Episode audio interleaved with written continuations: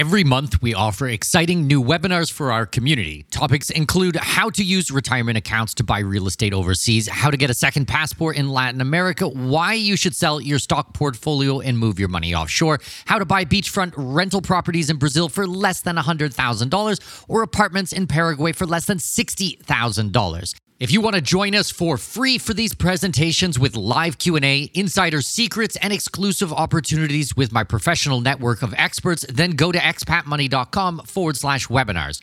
That's expatmoney.com forward slash webinars to register for free upcoming presentations. expatmoney.com forward slash webinars. We all dream of seeing the world, but the realities of living somewhere outside your place of birth can be daunting to say the least. Welcome to the Expat Money Show, helping you make the most out of your overseas career through conversations with successful expats on investing, entrepreneurship, self improvement, and continual education, all while sharpening your financial acumen. Now, please welcome your host with over 20 years of overseas experience, Mikkel Thorup.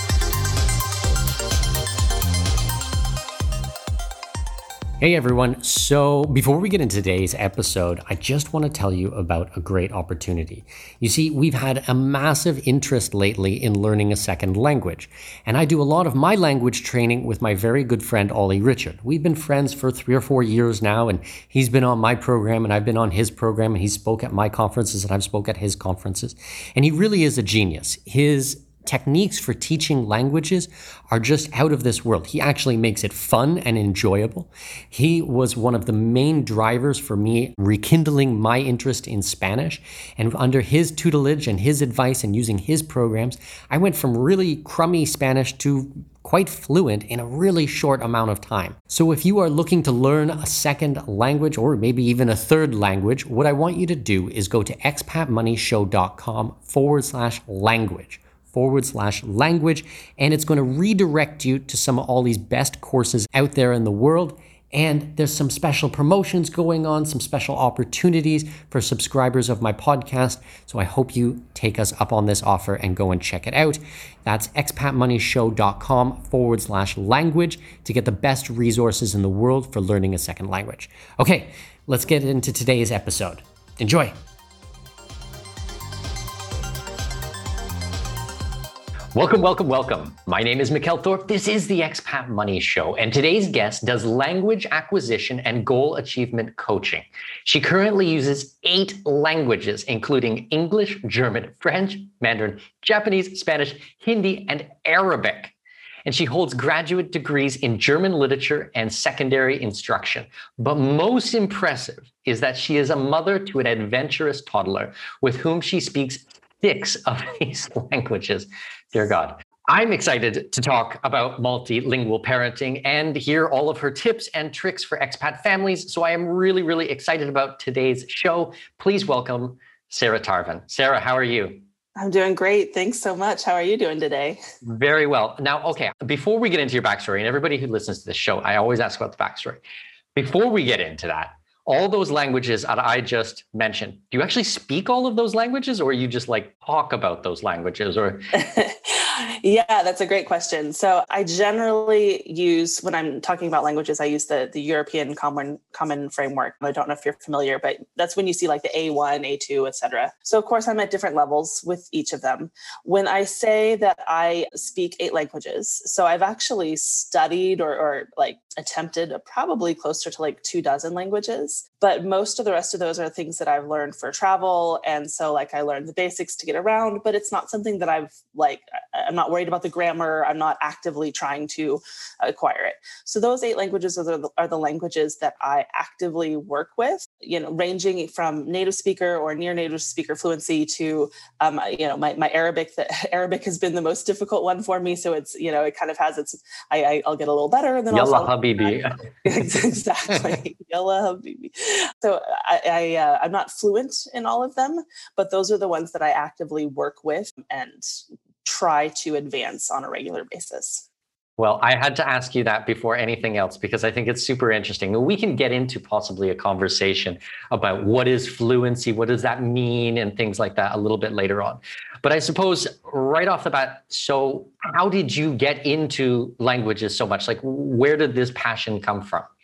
uh, basically it's a lifelong passion. I can't remember a time that I wasn't interested. Uh, yeah, I, I remember a moment in childhood. I would say I was about seven years old. I was, I was part of one of those little, uh, you know, gifted and talented programs in my very. I was small town Nebraska. I was a, a kind of a suburb, the military suburb outside of Omaha, and they put me in a program that was in the community library. It was after school. And they basically were introducing us to the idea that there were other countries. And so, like, we went after school and they had these, like, we made these little folders out of like manila folders. They put little stamps on them, a little handle, and that was our suitcase, right? And then each day of the, the program is like a week long program. We went to a different country. And so we went to France and Spain and Germany. And so they would have like themed snacks from each country. And we'd watch a little, you know, it was in the 80s, a little VHS about the country.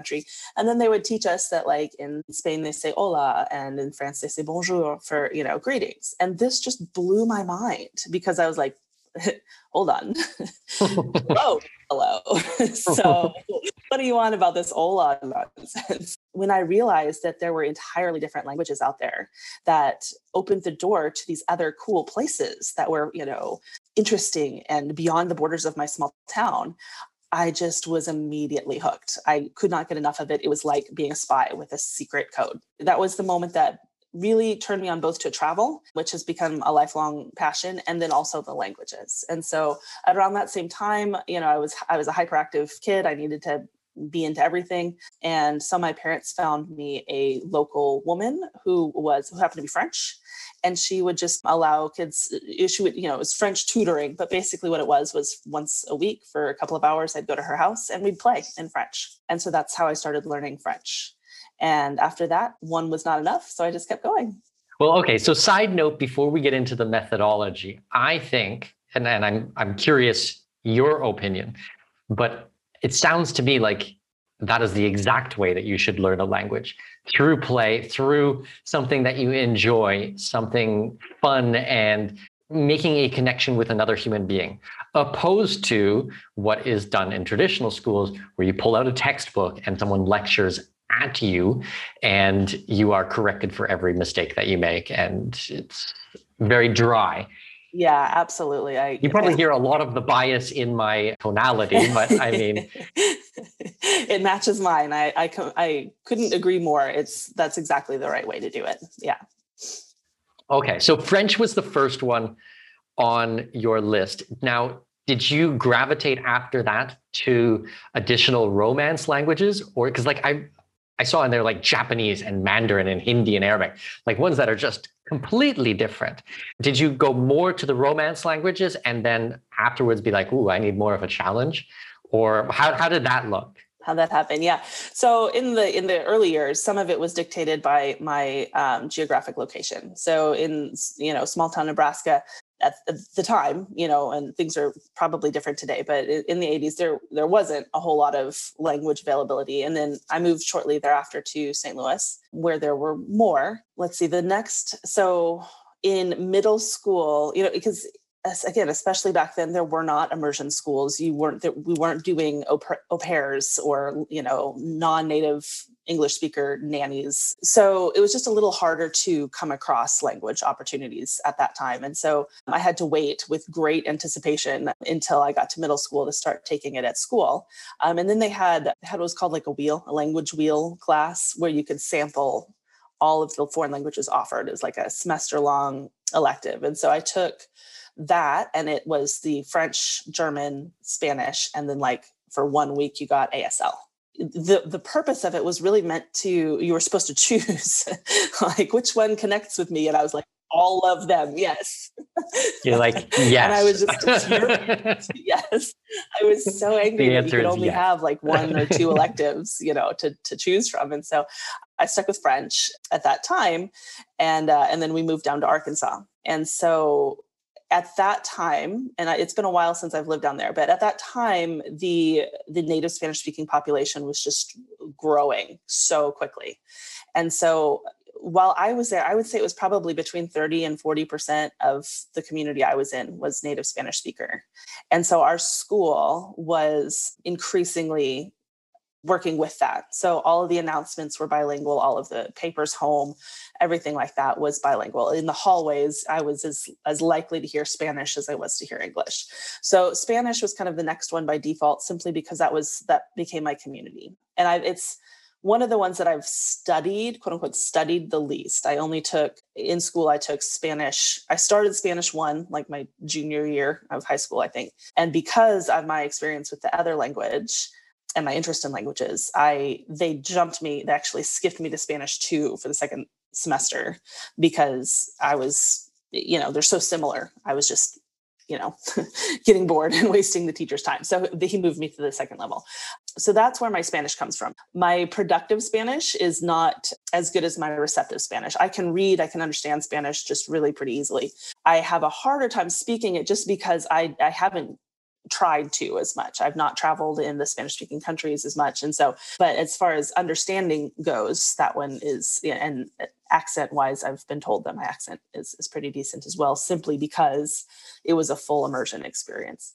Following that one, our school actually for, you know, small town Arkansas had an amazing exchange student population. We had like 21 exchange students my sophomore year. One of them initially lived with another host family and he was the most popular boy in school really just this uh, attractive well-spoken outgoing german guy and his host family made him miserable. And so he asked me one day can I live with your family instead? can I come home with you instead? exactly. So like a know, lost the, puppy. right. When the popular boy asks you, can I come live with you? and you're, you know, 15, 16 years old. So I, I went home and uh, fully expecting what my parents would say. You know, I was like, can a, a cute German boy come live with us? No. Okay. Uh, but instead of saying no, they were like, sure, why not?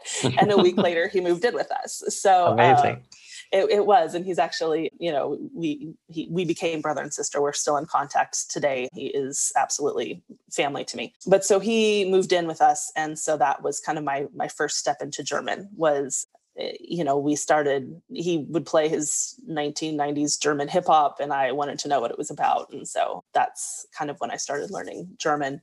And then i subsequently the summer summer after that, I went to, um, I don't know if you're familiar with the Concordia language villages in Minnesota. No, tell me. They have some adult programs, but it's specifically designed for, you know, kids six to 18. It's a sleepaway camp and it's full immersion. They have, I think, 12 different languages. Most of the languages have like villages built to look like the country that it represents. So, like, I went to Waldsee all of the camps, the name means lake in the woods in that language. So Wald say lake in the woods. And so it's built to look like a southern German town with like the whole, you know, Bavarian. Yeah, all of the cabins are built like that. When you arrive, so when you sign up, you get a, a fake passport in the mail and like a, a list of what you can and can't bring. When you arrive at the camp, they will go, you'll go through customs. They will take out any contraband, which you know candy because they don't want squirrels. Um, but then any English books, any English uh, music, anything like that will be removed because it's a full immersion experience. You get a new name, everything, change your money for the local currency. It's fantastic.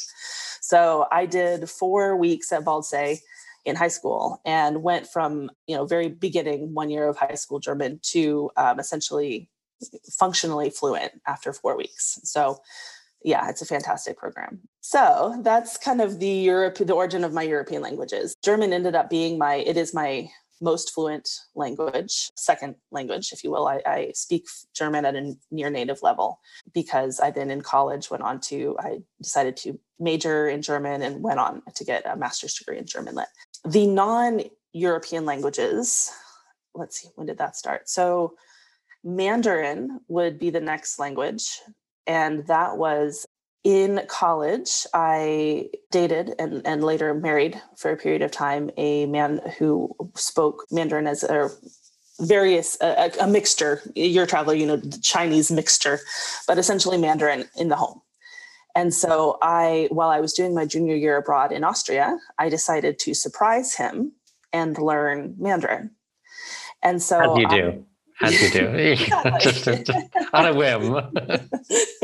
Some people bring home, you know, roses or you know, home language. so um, I was taking it. You know, I was studying at the university there in in Austria. So I took my first Mandarin class was actually in German Mandarin. So I was having to convert the, the Mandarin into German and then the German into the English. Of course, eventually you get to the point where you don't need to make all the steps but there were definitely times you know my textbook was entirely in german. So um, there was a period of time where there were some things that i knew in mandarin and i knew in german but i didn't necessarily know the english translation for it.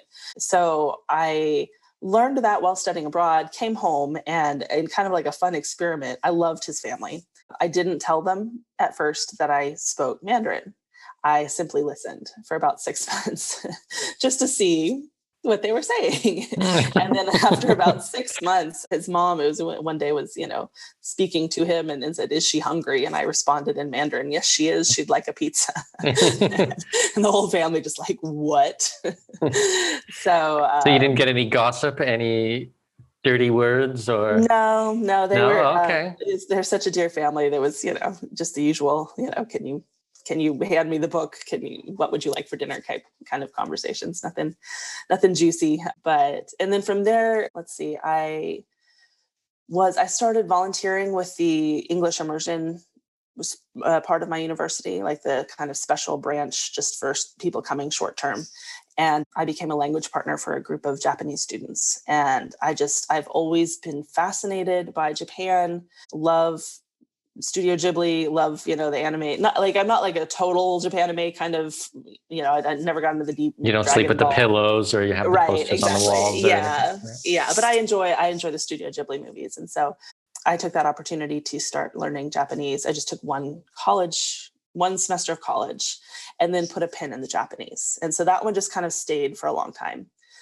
So that was kind of like I, I was actually stagnant with language growth for actually quite a while for that. And then whew, several years ago now. So about 20, 2014. In 2014, while uh, you know, I was kind of at a place I was teaching in the United States. I had been teaching foreign language, German and French, and then also English. And you know, it just it was right post the 20 uh, the 2008 recession, and you know, it was just kind of I was at a crossroads where I needed something very different. And so I, to kind of get out of my slump, I decided to take an internship doing photojournalism in Nepal. And so I was there for uh, a summer working, you know, doing pho- photography and, and contributing for a, a, small local magazine. And then I did a, I, at the end, I decided to trek to Everest Base Camp. And while on that trek, I met somebody who was teaching English in the Middle East. And so he's telling me about just kind of like how great it was, all their vacations, the pay, you know, all all the things. And I was like, why am I still sitting being unhappy. Why am I still sitting at Mount Everest base camp? Fair point. Yeah. yeah. So I guess sorry, I got I got I got to tease you about that one. yeah. Yeah. In that moment, I definitely was celebrating, you know, some some awesomeness. But then when I got home, when I returned home, I was like, you know, this is I'm I was substitute teaching in a, in a great district in Seattle, but you know, it just I wasn't feeling fulfilled, and so I was like, I need to change, and so I accepted a job in in Oman in the Middle East, and in yeah. Muscat or? Um, outside Muscat, about two hours south in the town of Sur. A fantastic experience, and so that was when I started with Arabic. And as I as I mentioned, Arabic has been my greatest challenge it is grammatically more complex than so many others the pronunciation. Arabic's like a level 5 language. They say it's one of the most difficult if you're coming from a native english speaking background and there's exactly. not many other languages that are going to prepare you for it. Like i think that you mentioned japanese but if you had a basis in mandarin then there might be some ways that that's going to help with the characters or the traditional and things like that. But Arabic, I mean, you're out there alone. A whole different ball game, right? Yeah. And I lived problem, in the Middle East for eight years, so that's how that's right. I know. You know exactly. Like, you, you've you've been there, you felt it. Yeah. It's and the difficulty, which you know, I think you probably experienced as well in in where you were, is those are expat countries. So we were there, we were hired to teach English. So we were contractually bound to speak only English with our students. Outside of school, we weren't generally encountering a lot of native Omanis in the restaurants, in the supermarkets. Those were guest workers from India, Bangladesh, Pakistan. Um, so I actually started learning more Hindi during that time than I did Arabic. That's so interesting you say that because I lived in Abu Dhabi and I mean, 90% mm-hmm. of the population are all expats. Exactly. And a third of those are Hindi speakers. I mean, whether they're Hindi or Urdu, but this kind of region in the world.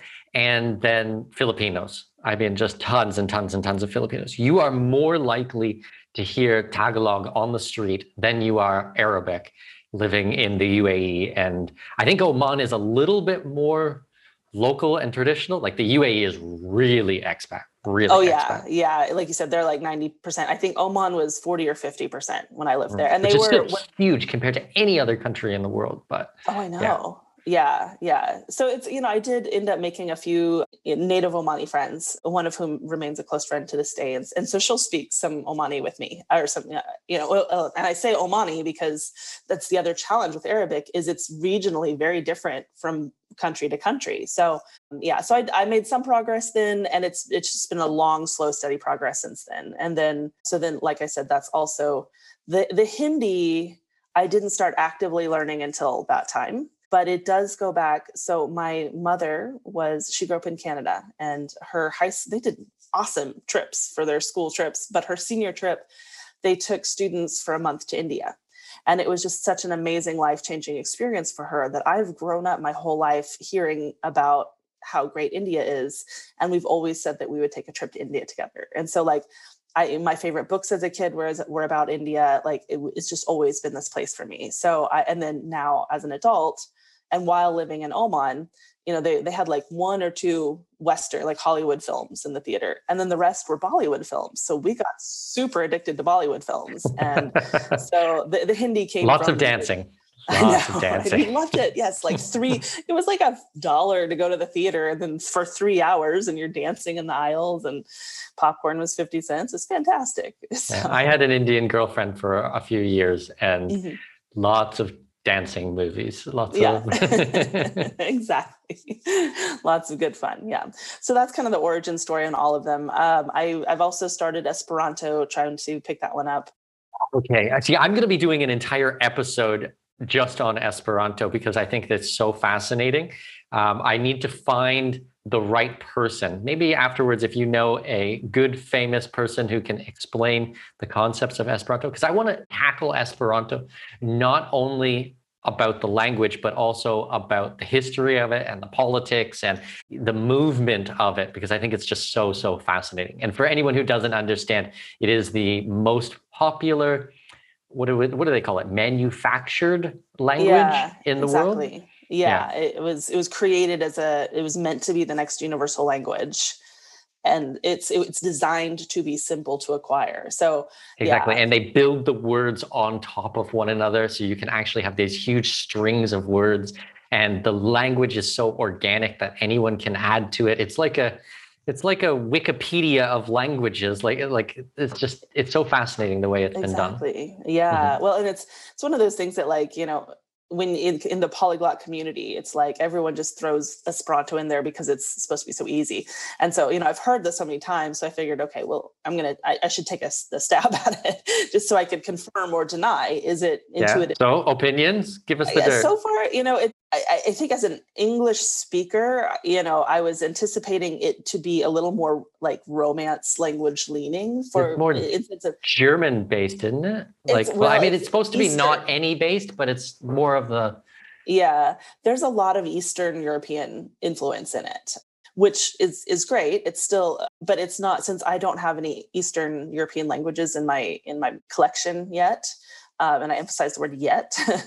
um, it's not necessarily as intuitive as it might have been if it was a rope like though that group of languages seems like there is a smaller population who speak them so i feel like something that had more roots in one of the other more widely spoken that's interesting because for some reason in my brain I thought it was a Germanic language. I didn't think it was what would that be like a Slavic language or something? It's, like yeah. Well, and to your point, it's meant to have a, aspects or elements of of most of I think I well when I say most I, it's definitely European oriented. I, I am not seeing any elements that derive from like Mandarin or or Swahili necessarily in there, but it's not difficult. It's not a it's definitely not a difficult language, but it's um, the words are not as intuitive as I necessarily predicted they would be, just because they they have more that Slavic well, if anyone who's listening today has a background in Esperanto or knows the person that I should be interviewing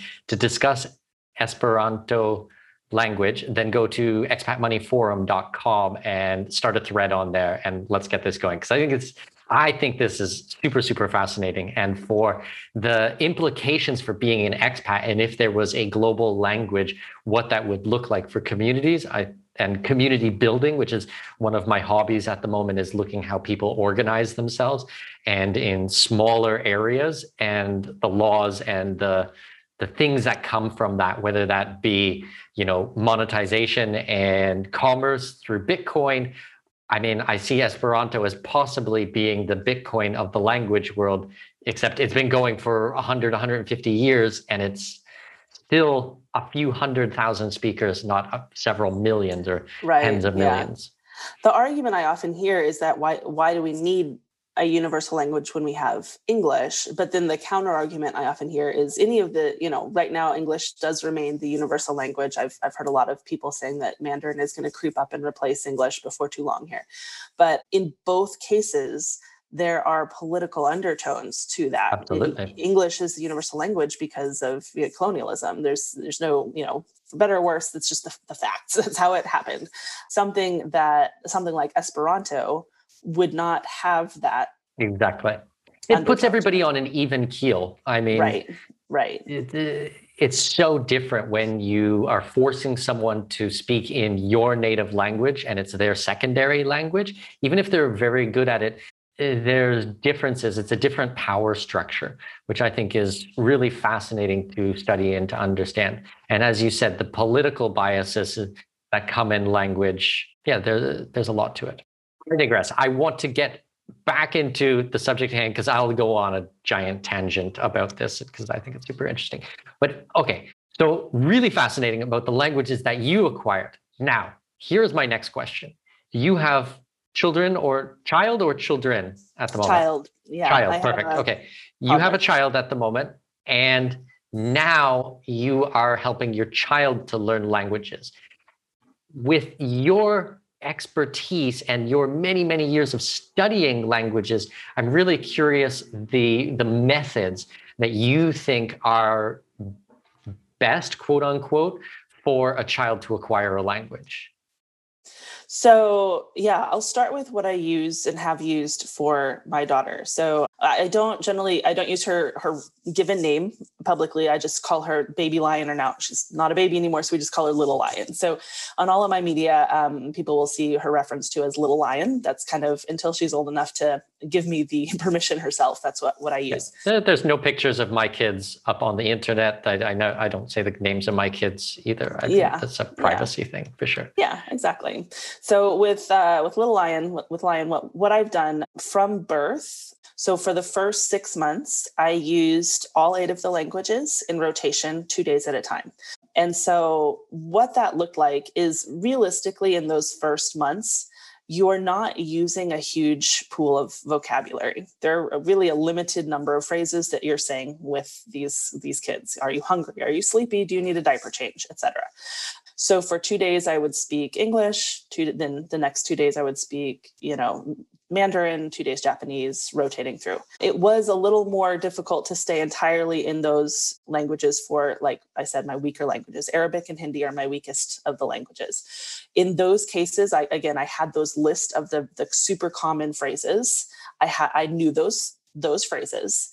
And then, you know, if I needed to slip, she's, you know, about to something spontaneous, she's going to fall. You know, if I need to switch to English, so be it. As long as those target phrases are in the target language and i did that so that she was hearing those those languages and structures from the beginning and then i was constantly reading to her so when she was sleeping when she was just kind of there i was always reading my novels out loud to her um, and i was reading novels in different languages. So I had a, a German novel, I had a French novel, a Spanish no- novel, a Mandarin novel, etc. Um, so I just anytime we were still and she was resting or or playing quietly near me, I was reading out loud from a novel, which I did for two reasons. One, to hear that that fluid flow of language in the target language. And then the other reason was because I was modeling reading from an early age to her. She's playing independently, she sees mommy reading. So we did that for about the first six months when when it's just exposure. She's not, you know, she's not going to say her first word at three months anyway. So then once she got to be about seven months old, and particularly at that point, she went to school. I had to go back to work. So she went to daycare. So at that point, she began getting all the English she needed from the community, from, you know, from school, from grandma and grandpa, etc. So from then on, uh, because I wanted to develop stronger language skills, I speak with her 75% of the time in German. And so that's that's essentially mommy's language. The other 20, well, so I would say then 20% of the time is I rotate through a language of the month or, or different languages. And this isn't, you know, there's no science to this. It's not like I'm not measuring time or anything. So at that point, I, I did drop the Hindi and Arabic for her because she's she's gotten some exposure, and we now live in a community that is very very heavily. It's say our community is at least 50% from India. So she can get the the Hindi from the neighborhood as well. But so then the other languages, the the Mandarin, Japanese, French, and Spanish, I'm rotating through with her in smaller doses. And, in, and then the, the remaining 5%, I do speak English with her you know about 5% of the time because she's a toddler and i'm a human and staying in a non-native language when somebody's throwing a temper tantrum or you know when she's got 102 fever it's not worth it. Um, and so that's kind of my the first point that i talk about with clients is that there is no perfect because I feel like that is one thing that prevents people from giving their children the gift of bilingualism or multilingualism is because they're like, well, you know, this is the best way to do it, and I'm not able to do this. Or, you know, I, I want them to speak Spanish, but my Spanish isn't fluent. Who cares? We are humans. Every little bit is a gift to to their language abilities. So yeah, um, I, I make sure to tell clients that I do not do any kind of like perfect routine. I absolutely slip into English. Uh, you know, if I've had a bad day, you know, we've we've gone through some from challenges here. I'm, you know, it's it's okay. It's super. Yeah, because okay. if you start beating yourself up about not being perfect, well, then you're not going to be motivated to continue. And when things get tough, then I mean, you're just going to think it's not worth it. But it's like, no, actually, you can you can keep showing up every single day and do your best you can for that day. I get that completely. I think that's something to be said about parenthood in general. Right. You know? like, it's hard. it's hard. There's no doubt. So at home, she gets those, you know, mostly German and then the other languages. So she's now, um, she's about to be 18 months and so she you know one of the the most frequent questions or or not even questions i get comments comments that i've gotten from people you know oh you're you're ruining your child. She'll she'll be delayed in language. So she is on par or or more verbal than her peers. So that debunks that myth right there. As far as understanding, she has demonstrated that she understands equally English and German and, and pretty much you know most of what we say obviously if i start speaking at like a phd level she's your average adults might not understand some of those words. But you know for the most part if you say you know go get your shoes you know which book would you like to read the basic conversation stuff that a child would engage with she will give the correct response. She will perform the correct action in both german and english with the other four main languages, um, particularly Mandarin and French, she was demonstrating more understanding with a more limited context. So usually the context around like her favorite board books and stuff, animals, clothing pieces, that sort of thing. She understands in in multiple languages. As far as spoken words go, she's at about 40 or 50 spoken words with she adds like I don't know, 5 more a day right now. We're in that really exciting period where they just start exploding with their languages. in the beginning, I would say about 50% of the words were cognates between the main languages, which makes sense because those are, she's going to be hearing that. Maybe just explain to the listeners what a cognate is. What a cognate is. Yeah. So a cognate is a word that is going to either be exactly the same or look or sound the same between two languages. So an example would be her first word was Buch, which is the German word for book, but they sound exactly the same. They're spelled differently, but it's Buch book it's the same word essentially so uh, her favorite word right now is shoe which is again the same between the two languages so mm-hmm. english this is this is your best friend when you're trying to learn spanish because if you don't know the word you just say the the english word and then you just add a spanish flair to the end of it and like chances are you got it correct Exactly. yeah. now, on the flip side, there are a few false cognates between languages, which we're we're having a few issues with. Not issues, but I can tell that they confuse her a little bit. But an example would be like in English, the word gift. In German, the word gift means poison. So you definitely don't want to give somebody a gift in German.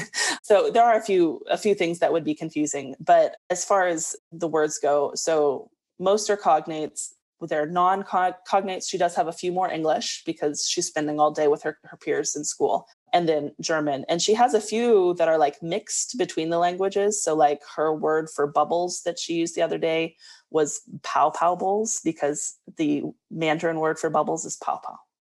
So she is mixing some of those up but that's very normal and that self corrects with time. So her favorite books and nursery rhymes her favorite tv show is T'choupi which is a french cartoon her favorite books are in japanese for the most part so she's very comfortable in, in all of them and is not in any way linguistically delayed which is one of the most common myths with multilingual children Okay, so I love how purposeful you are and how you've thought this through. I want to kind of share with you some of my ideas and then mm-hmm you critique the, sh- the hell out of them. Okay. You tell me this is good, this is bad, this is. So, all right. So, some context for you. So, I'm Canadian, native English speaker, of course. My wife is from mainland China. So, since day one, with we have two children, with my daughter, well, actually, with my son too. My son is very, very young, newborn baby. But my wife speaks only in Mandarin with our children. Like 99.99% in Mandarin. And even if we're sitting at the dinner table together and like my wife will speak to me in English, then turn around and speak to our kids in Mandarin. Like she is amazing with this. She doesn't just join in the conversation and switch to English. She's very, very, very good about it. So I would say that my daughter, especially in the beginning, her Mandarin was actually better than her English because my wife was the one who was spending the most amount of time with her. Also, my daughter has been to China five times now, and each time for two months at a time. So spent a lot of time with Waipo and Waigong and speak and they speak only Mandarin. So English and Chinese are completely normal and natural. Now we live in Panama, which is obviously a Spanish speaking country. We now have a nanny who doesn't live with us, but works nine to five type of thing in the house. And she just takes care of my daughter like 100% of the time and speaks only in Spanish to her, nothing else because she doesn't speak anything else. There's no other additional languages there. And although my wife does speak, like my wife speaks Korean as well, she's not bothered with Korean. We speak a little bit of Arabic. We know some Arabic because we lived there for so many years, but we haven't bothered with anything like that. But the idea was okay, she's five years old right now. She speaks Mandarin, English, and Spanish all fluently. And then we're going to be adding one language, probably one language a year for the next several years. So at the moment, we're in Brazil. My son was just born here in Brazil. So I have, I have a Brazilian child, and we're going to move to Brazil in maybe one or two years. Then we will start learning Portuguese. And I study Spanish every single day. So hopefully it'll be a plus one for me as well. And it'll be my daughter will be at four languages, and then maybe my son will be, I don't know, working on his first or second. So that's kind of like from the human aspect. Then some people will listen to this and hate me for it, but my daughter does watch quite a bit of cartoons. Once again, I'm human. Sorry, everyone. I know that, you know, TV and tablets and phones and stuff are not good for kids, however, saying that my daughter does watch cartoons, Uh, we changed the languages of her Netflix and Disney Plus and all of these to either Mandarin or to Spanish. So she gets no English input at all. And then the only English she gets is from me or from my mother who lives with us, her grandmother. So that's kind of our structure. And then we're thinking so Portuguese next year, and then maybe Russian or Arabic the year after. We're just going to pause for a second on the interview because I want to tell you about this special resource that I have for you. It's called 19 International Strategies to Grow and Protect Your Wealth Abroad. It is a PDF downloadable report, and you're going to find it at expatmoneyshow.com. Okay, why do I want to tell you about this? Well, it is an amazing resource for anyone out there who is looking to go offshore, to become an expat, expat hopefuls. If you're looking at immigration or Plan B residencies or any of these types of things that we talk about on the show, this really condenses the information into really easy to understand. And then from there, it gives you all the resources, links to the additional resources, or who you can work with, the professionals involved in this. So I've had some amazing feedback on this, and I want to give it to you free, 100% free. All you need to do is go to expatmoneyshow.com, and at the very top of the page, you will see the special report. You can sign up. There's no credit card needed, there's no nothing like that. I just want you to have this resource because I think it's really important and I think it's going to really serve you well. So enjoy, go to expatmoneyshow.com, download your free special report, and let's jump back into today's interview it's amazing. So what I tell clients is that there is no right. I guess there's there's no wrong way. You, you use what you got. But if I could describe an ideal situation, you've just described it basically. The first thing, we'll touch on the first thing that you mentioned, is probably the most famous approach to multilingual parenting, and that's called OPOL, one parent, one language. And so that's OPOL. O P O P O L, one parent, one language. Ah, okay. So it's an acronym one, for yeah, one person, one language, I guess is what the, the probably the more diplomatic way is. But don't worry about PC on this show. I mean, that's, yeah. that's not how we roll. So, so yeah, you've described where your your wife is only in Mandarin and you are br- bringing the English content. So that's that's ideal for the the first layer, the bilingual layer, and then you have the excellent situation of being in a different your community language is a third language. So right there, that's an automatic trilingual setup. Well, so let's pause on that because what happened for the first two years is my daughter would go to the park, she'd go to the pool, she would try to make friends, and they're all Panamanians, they all speak Spanish. And my daughter was just not keeping up. I mean, she just she started to not want to play with the other kids because she couldn't understand. So we're like, all right, the community is not working. So that's when we went out of our way and hired a nanny. Because truth be told, we didn't actually need a nanny. I mean, I work from home. My wife is a stay at home mom, and my mother lives with us. So, I mean, she has three people in the house already to look after her and spend time with her. And but we hired a nanny as well, just so that she could get massive amounts of Spanish input. And that has taken her in a very short period of time from not being able to speak Spanish to actually now quite fluent. And now she's able to make friends. And it's like she has to be on a certain level, I think, to really get the most out of those types of relationships. Yeah, yeah, absolutely. And well, so, and you exactly listed the next recommendation that, you know, if, if a client, if there are two parents that are monolingual and they want to add another language that they don't have fluently. Um, and I use this one myself. My Mandarin is is decent, but it's not native speaker. And I would love it if she actually had that native speaker input. So with my daughter, I have her babysitter is a native Mandarin speaker yeah and so i did ask her and when i was interviewing babysitters i made it clear that the language was of interest to me and that she should only use that language.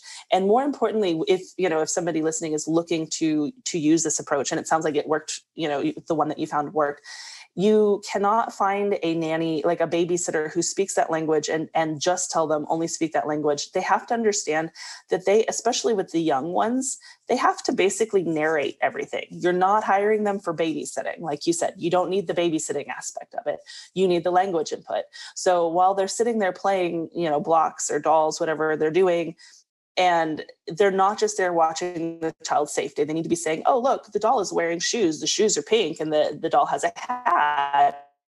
These blocks are meeting well when that is you know the next best thing yeah so and then the, the next thing i wanted to to touch on was i am with you on the screen time. In an ideal world sure something. And i've actually seen a few studies come out that the the previous anti-screen time studies are somewhat biased. Now do you want your kids in front of the tv 24 hours a day? No obviously not. Certainly not. They should be going out and playing and, and doing other things. However you know some exposure to screen time is absolutely you know from from my expert it's magic. Opinion, like i mean if there's any parents out there I mean, you give your kid the tablet, it is magic. If you want to see Harry Potter in real life, like, I mean, your child is so fussy, so upset, can't get him to sit still, can't get him to focus, and just making life so challenging when you're out at the restaurant.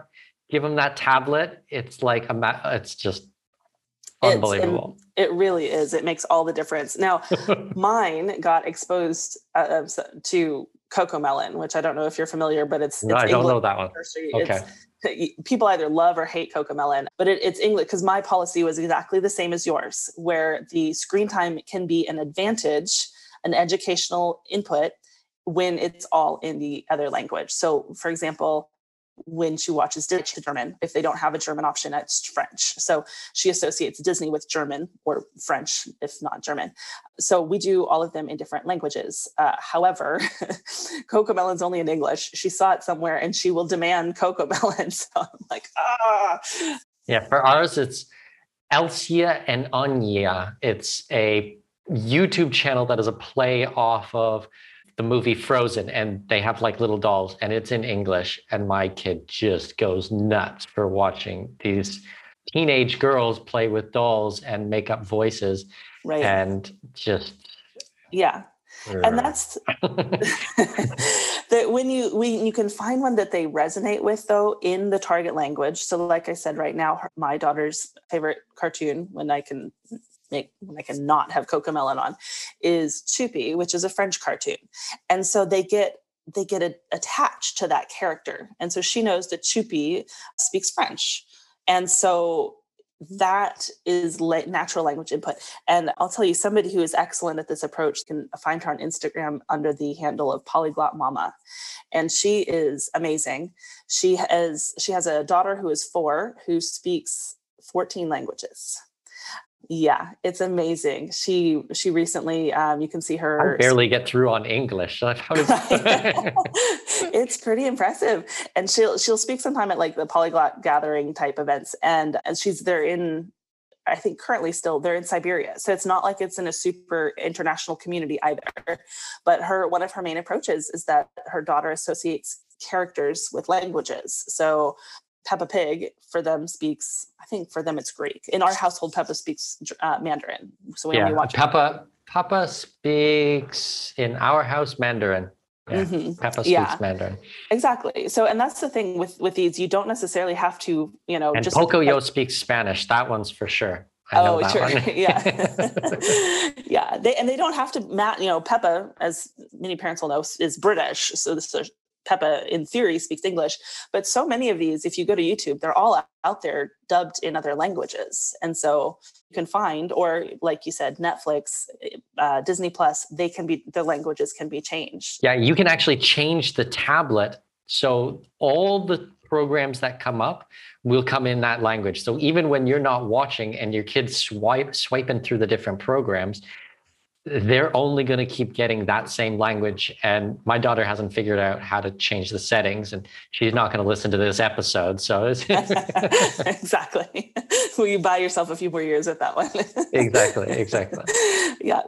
So you pick different programs, or I suppose your child picks programs that they like, and you make sure each of the programs that they like is in a different language. So you could do, if they liked four different programs, every one of the programs could be a different language and they associate with that language. And then it's to be expected that Peppa is going to speak Mandarin and Pocoyo is going to speak Spanish in this example.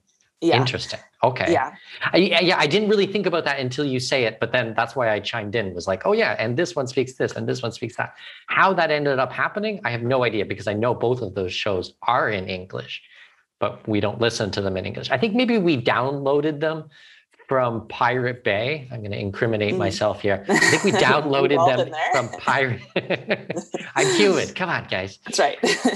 downloaded them and so it wasn't changing the application it was Sure. i had them on a thumb drive we plugged it into the usb and she just watched those programs on repeat exactly. Yeah. Yeah. And eventually they'll just associate. And like I said, the, the example of the the woman in the polyglot mama in um, Siberia, uh, I, I think she told me once that her daughter would find it strange if all of a sudden Peppa started speaking English or something because that's the, the character's language. And so um, yeah that's it's a great way to continue to work you know like i said so we are uh, i speak mostly german but when i want to incorporate those other languages she still you know if she's i'm cooking dinner she gets that you know 30 minutes of screen time and she does get to to choose to a certain extent. I mean she's she's a toddler um, and and there's only you know I, I don't want the CoComelon has many great advantages but it's in english so it's not it's not useful to me.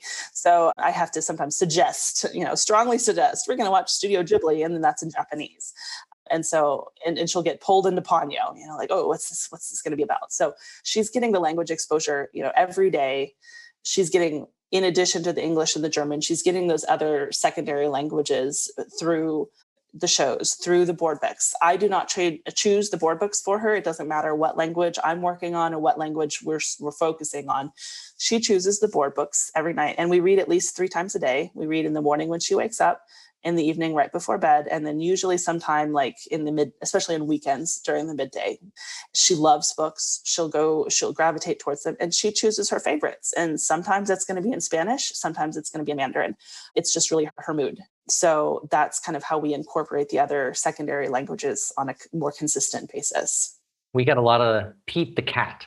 When your child's a little bit older, look for Pete the cat. My kid just goes nuts out. She just grabs stacks of Pete the cat books and brings them over. They're in English, so I read them to her, but they're to help with reading, and they have many different levels.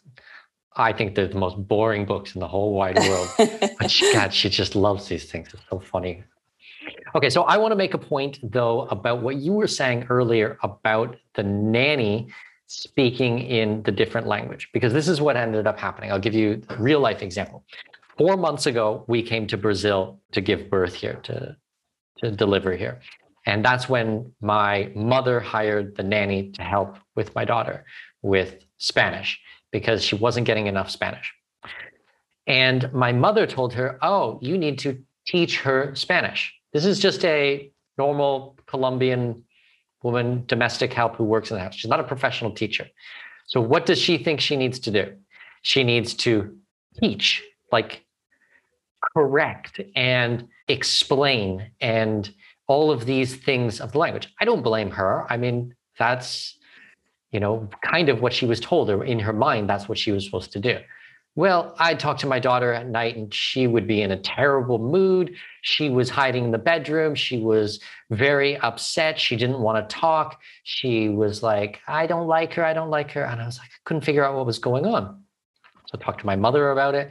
And she says, Well, she doesn't understand, you know, and this woman, she, she doesn't speak English, so she can't try to communicate in any other way.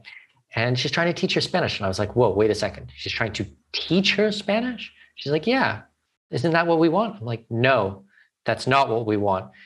What we want is a friend for my daughter who can also keep an eye on her, make sure she doesn't get into trouble, and play with her in that language. So I think that anyone who's listening today, I mean, don't let it cross the line if you have a nanny. Yes, what you were describing, you know, okay, the block is pink, Dolly's hair is yellow or blonde, or I mean, these types of things is one thing, but no, that's wrong. Your pronunciation, it's supposed to be said like this. is actually not conducive to a learning environment. It's it's mm-hmm. non-constructive, I would say. Exactly. Yeah.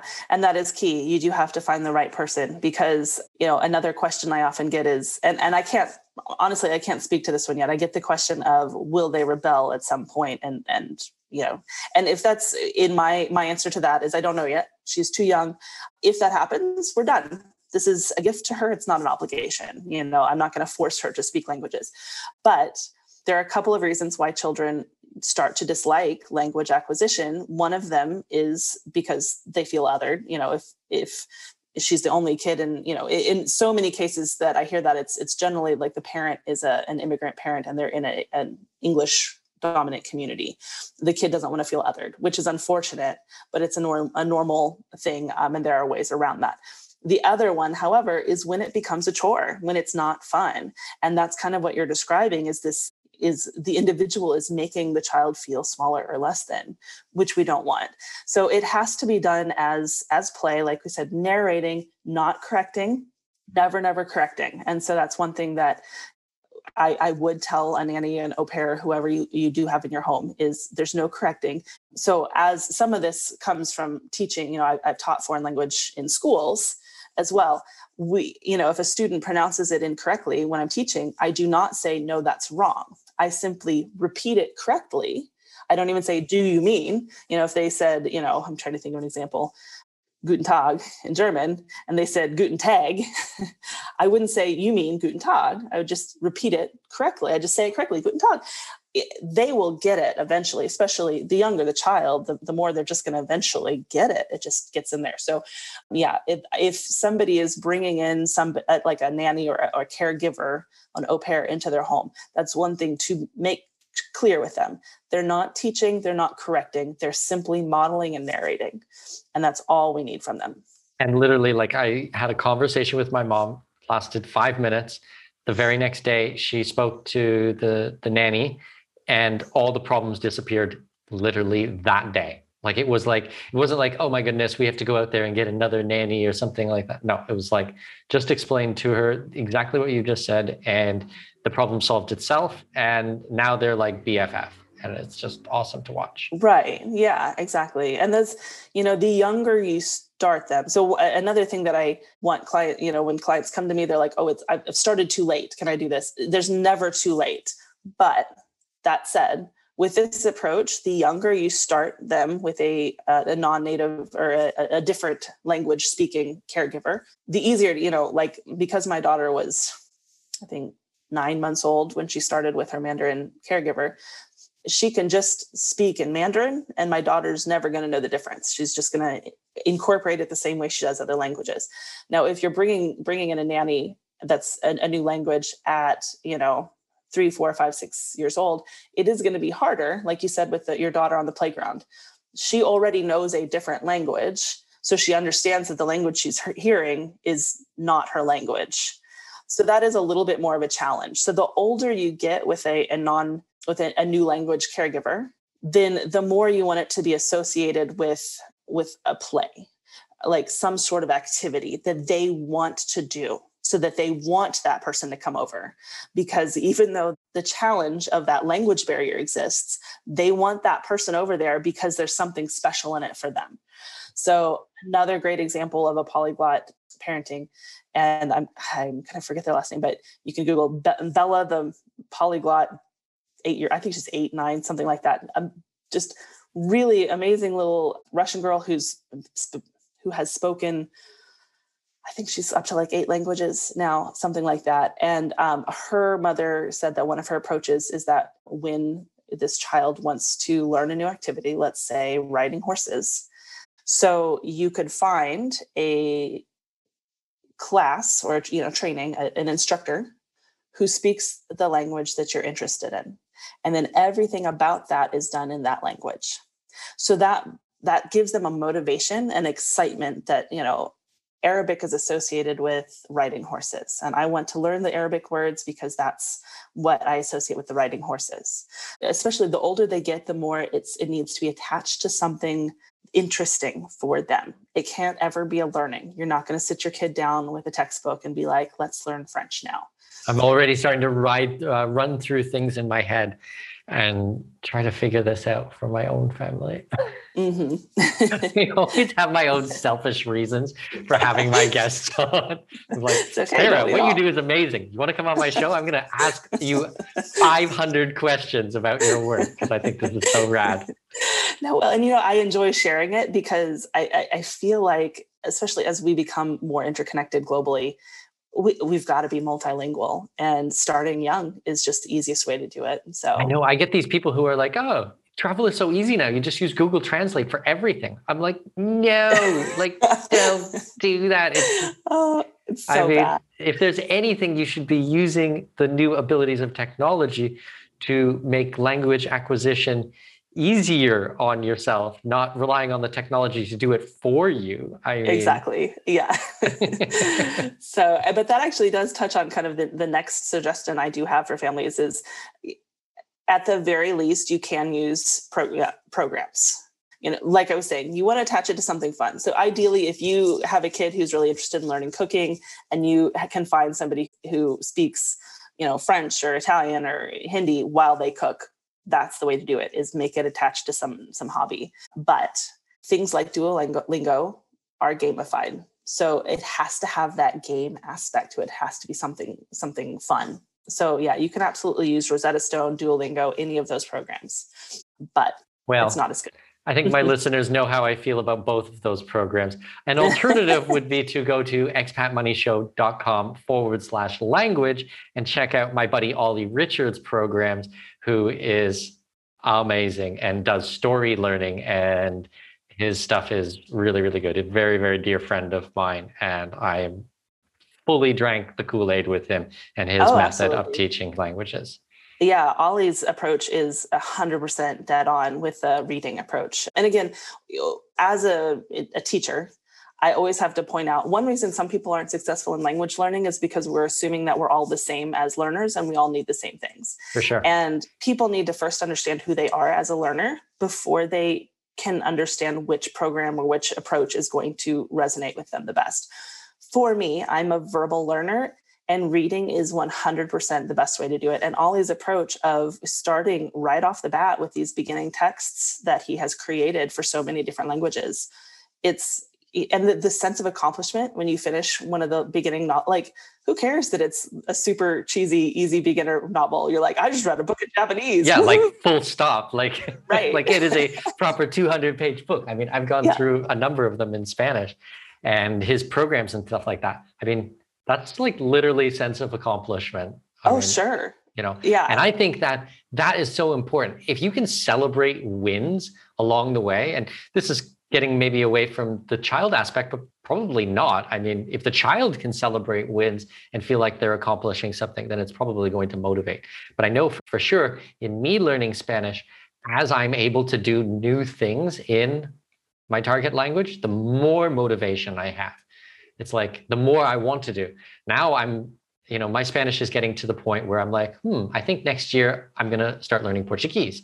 And I studied Mandarin for many years in the past. And my Mandarin is terrible. I mean, I've been married to a Chinese woman for six years, and my Mandarin should be at a completely different level, but it's not. But that's okay because there's still an opportunity. And now I have the motivation to try again and try to get it a lot better. Exactly. Yeah. Well, and you t- touch on something really important there. All of the myths about language learning just completely bust them. There none of them are true. It's all about mindset and shifting your mindset. So the wins is huge. It's the same, you know, my the other half of of kind of what I do is goal achievement coaching, which language acquisition coaching is goal achievement coaching, just a super specific niche of it. You set the goal to learn a language. In everything, you have to have those micro steps that you can celebrate wins for because otherwise you're just feeling especially with languages so many people don't want to take that risk because they don't want to sound stupid and when you can have that i read the book i understood the song i ordered the food those moments are so key so yeah celebrate those micro wins absolutely Mm-hmm. I think it's really, really important because it can be so frustrating when you're learning a language and you think that you should get it in a certain way. There are things that come extremely natural to me. And my background as being a high school dropout and having dyslexia and being told that I will never learn another language and we're not even going to bother teaching you another language because you have so many problems with English that I had so much baggage going into language learning. And I mean, it's like if I can get through this, literally anybody can get through this stuff. So for me, celebrating the wins and the accomplishments along the way has been paramount in keeping my motivation going. And I study every single day. I studied every day except for probably the three days that we were in the hospital for my son's birth. I mean, I've studied Spanish every day while I've been in Brazil. I mean, like it's just a piece by piece thing. And I just show up and show up and show up and show up. And yeah, I think that that's the way to do it. That's my opinion. Yeah, it's language learning is a is a marathon. It's not a sprint and you have to be able to continuously re-enroll yourself um, because you're not going to become 100% fluent overnight. You know there are there are definitely programs that say fluent in x y z days. You know sure it's possible depending on what your definition you know we we've already said talked about you know what is fluency. But you have to set goals. You have to know why you're learning that language. You have to be invested. You know we were talking about invest ground the kids anchor the kids in some sort of activity for them. But that's equally true for adults. You have to have something that lights up your passion with that language if you're genuinely going to learn it. Now there's the argument for functionality you know uh, if you're living in a country and you know yes you need to be able to order dinner or whatever that's only going to take you so far though because it is it's a long road and you need to have I have something. lots of friends who are expats who lived in Panama three times as long as I. I have friends five, six, seven years there.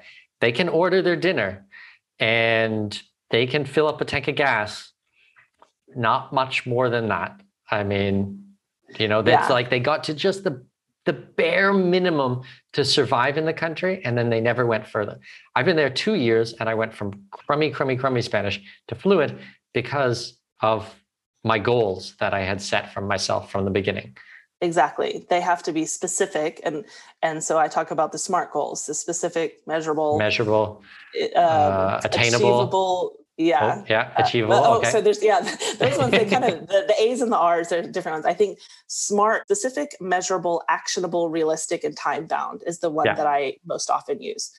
Because you know, you get those people, well, oh, I can't learn a language. I had the New Year's resolution to learn French, and every year I never accomplished it. Okay, well, what does it mean to learn French? I'm not done learning English, right?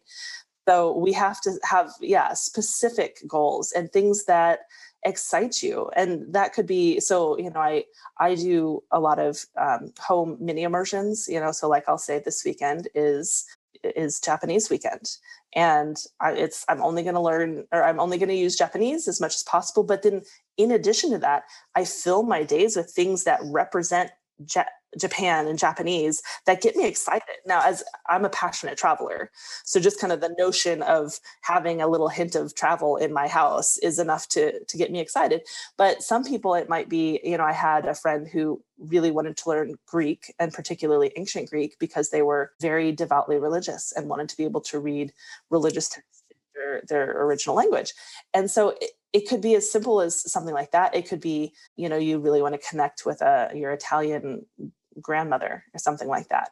It's something that you get excited, like you you get that kind of like cool feeling and you're just like it's like cool when you're thinking about it because you just have to be excited and interested otherwise it's just going to be memorizing verb forms and you know trying to figure out what order the words go in and it's just you're not going to you're not going to progress. Well this is our plan for homeschooling and you'll probably get a kick out of this because it's so similar of what you've just described. So my wife and i we for for our daughter we follow basically a version of unschooling or homeschooling or i guess, I guess it's affectionately named world schooling so we teach our daughter as we travel around the world. And she's not quite five, she's almost five, and she's been to 13 different countries. And what our plan is going forwards is that as we're teaching her things, teaching once again in quotation marks, we will do that like country specific. So say we want to do Japanese, then we'll prepare Japanese food in the house and we'll watch Japanese movies and we'll learn about the language and then we'll plan a trip to Japan and then we'll go spend like 2 months in Japan or something like that. And so like yes, she's learning reading and writing and things like that. Yes, she's looking learning cooking and skills. Yes, we have entertainment, but it's all in kind of that cultural aspect of that language and then we want to do a trip there so that's what we've got planned for the next couple of years of trips that we want to do in learning about those types of things and and i think that that's going to be really amazing now as my daughter gets a little bit older when she traveled to i mean i took her to egypt when she was like one or something like that okay i mean she not going to remember anything i mean from that but you know when when we do another trip like that and she's seven and we learn about the history of the pyramids and ancient aliens. No, I'm just joking, but all of that kind of stuff. Like, I think that'll be really cool as like a project for a couple of months. So you've kind of described it on the adult level, and I've kind of described it on the kids level. But a mixture of that, I think, is really neat.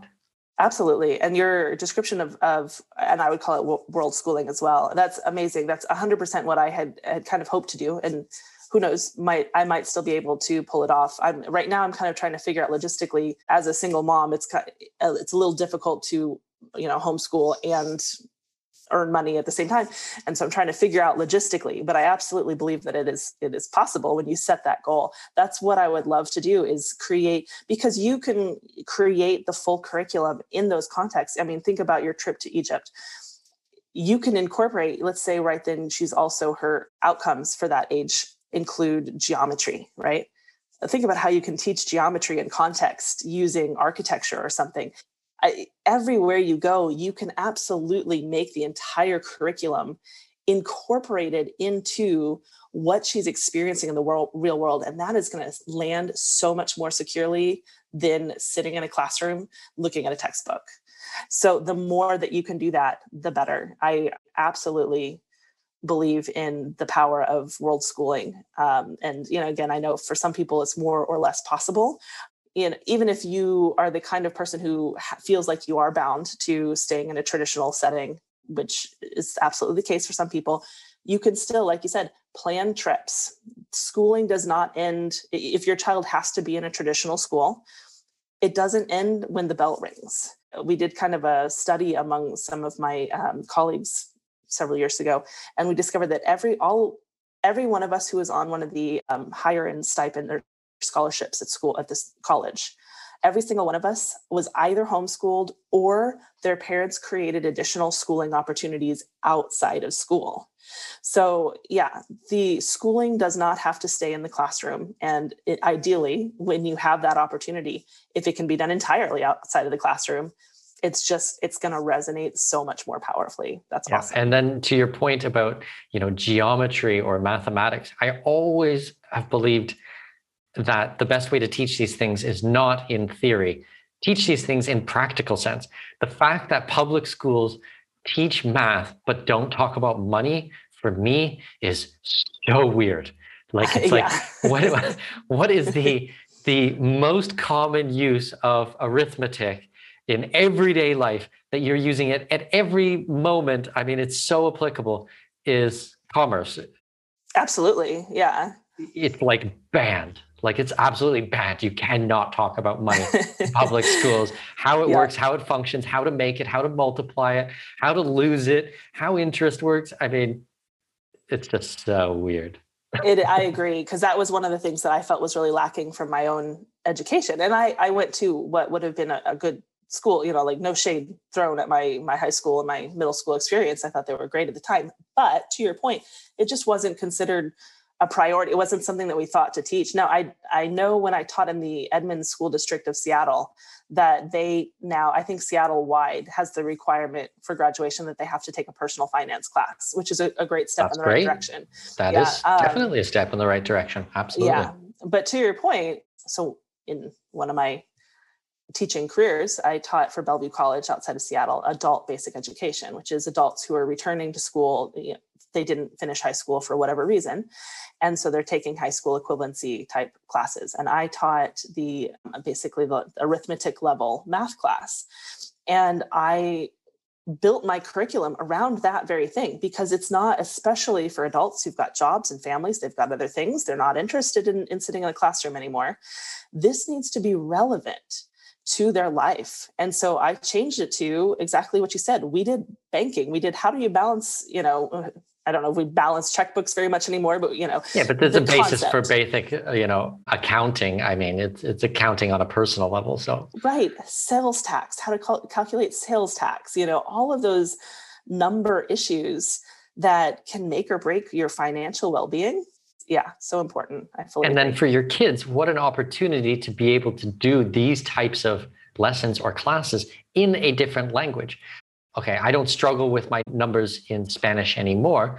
But I mean, when I used to have to do dates in Spanish, like, you know, four digit numbers, or you're doing telephone numbers, or you're doing things like this, having that type of repetition and using abstract numbers in a different language.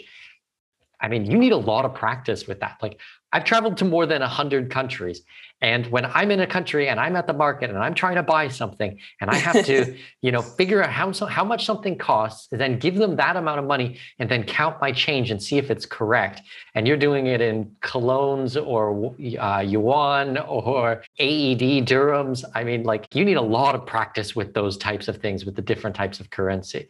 So you might as well try to double up with your child's education and you know do the language learning in that type of thing opposed to like hey we got 60 minutes for learning french and then 60 minutes for doing math. Why don't you just do like two hours just of add it all together and you know don't call it a lesson and I mean, we got like little stores set up at my house for my daughter. She's got like her toy store and we put price tags on them. And now she's got a cash register and then she has to give us change. And we do it in different language. Like my wife does it in Mandarin with her. And that's how we're teaching her math and we're teaching in another language. Absolutely. Today. Yeah. I mean, as of that's what we're doing right now. It'll work. Right now. Yeah. Yeah. yeah so that's perfect. Yeah. I think that's that's brilliant. And that's like you said, the those that basic number you know that language skill. One of my early internships in college was in switzerland and so i was i did a supermarket internship and i was at the cash register for a good part of the internship speaking so some of the you know as i'm sure you're aware in france you've got all those language or um, switzerland you've got all those languages just kind of mixed up and so some customers would come in and speak swiss german someone come in and speak German, you know, standard German, and someone would be coming in and speaking French. Occasionally, you get like an Italian speaker, and and some of them would mix them up. and, and, so, like, I'd be trying to like just the amount that my language skills grew from you know doing the and and you know. Uh, similarly, some were paying in euro and some were paying in Swiss franc. You know, most in Swiss franc. But so the, just the calculations, the conversions, the numbers that you have going in your head, and then in that case, it was the the higher urgency of my my till needed to balance at the end of the day, or I was going to be in trouble. so I needed to be darn we sure. We don't need you in a know. Swiss prison, jeez. so, yeah, it's that's a, a, great pressure, high pressure way to learn your language, your numbers, and your currency vocabulary. So, yeah. Yeah, because I find with the numbers stuff, it is so different than just normal conversational language acquisition. I mean yeah, you can sit down and have a talk about the weather or maybe ask for directions or something like that. But I mean, if people are lined up behind you to buy something and they're waiting on you to get through this stuff, it's like you want to be a gun on this. You want to be super fast. You want to know your numbers, and exactly. like it's it's just so such a different experience, but very very valuable yeah for sure. So do you have any other tips from the children's side of things that you have seen work well or things that you've read about or studied that you're working with now with your clients that are helping their children become multilingual?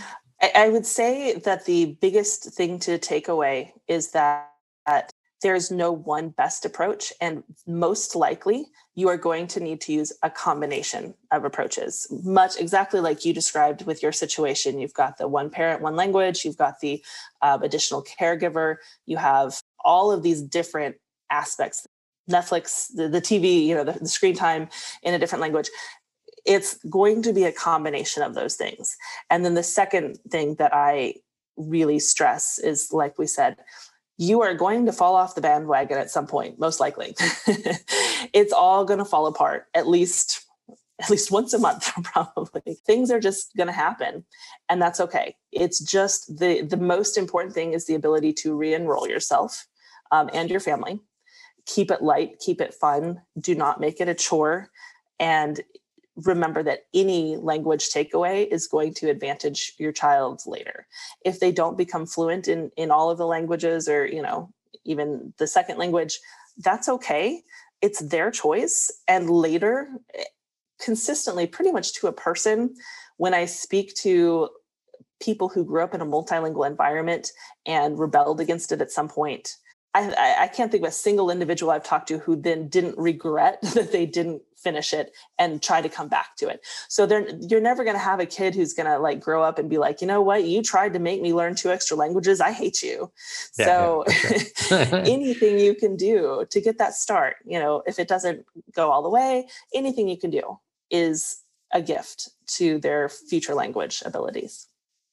I think that with the homeschooling, I don't think a lot of children will have that same aspect because my hunch is that the child goes to school and they start to feel different, that they're learning other languages and all of the kids are only speaking English.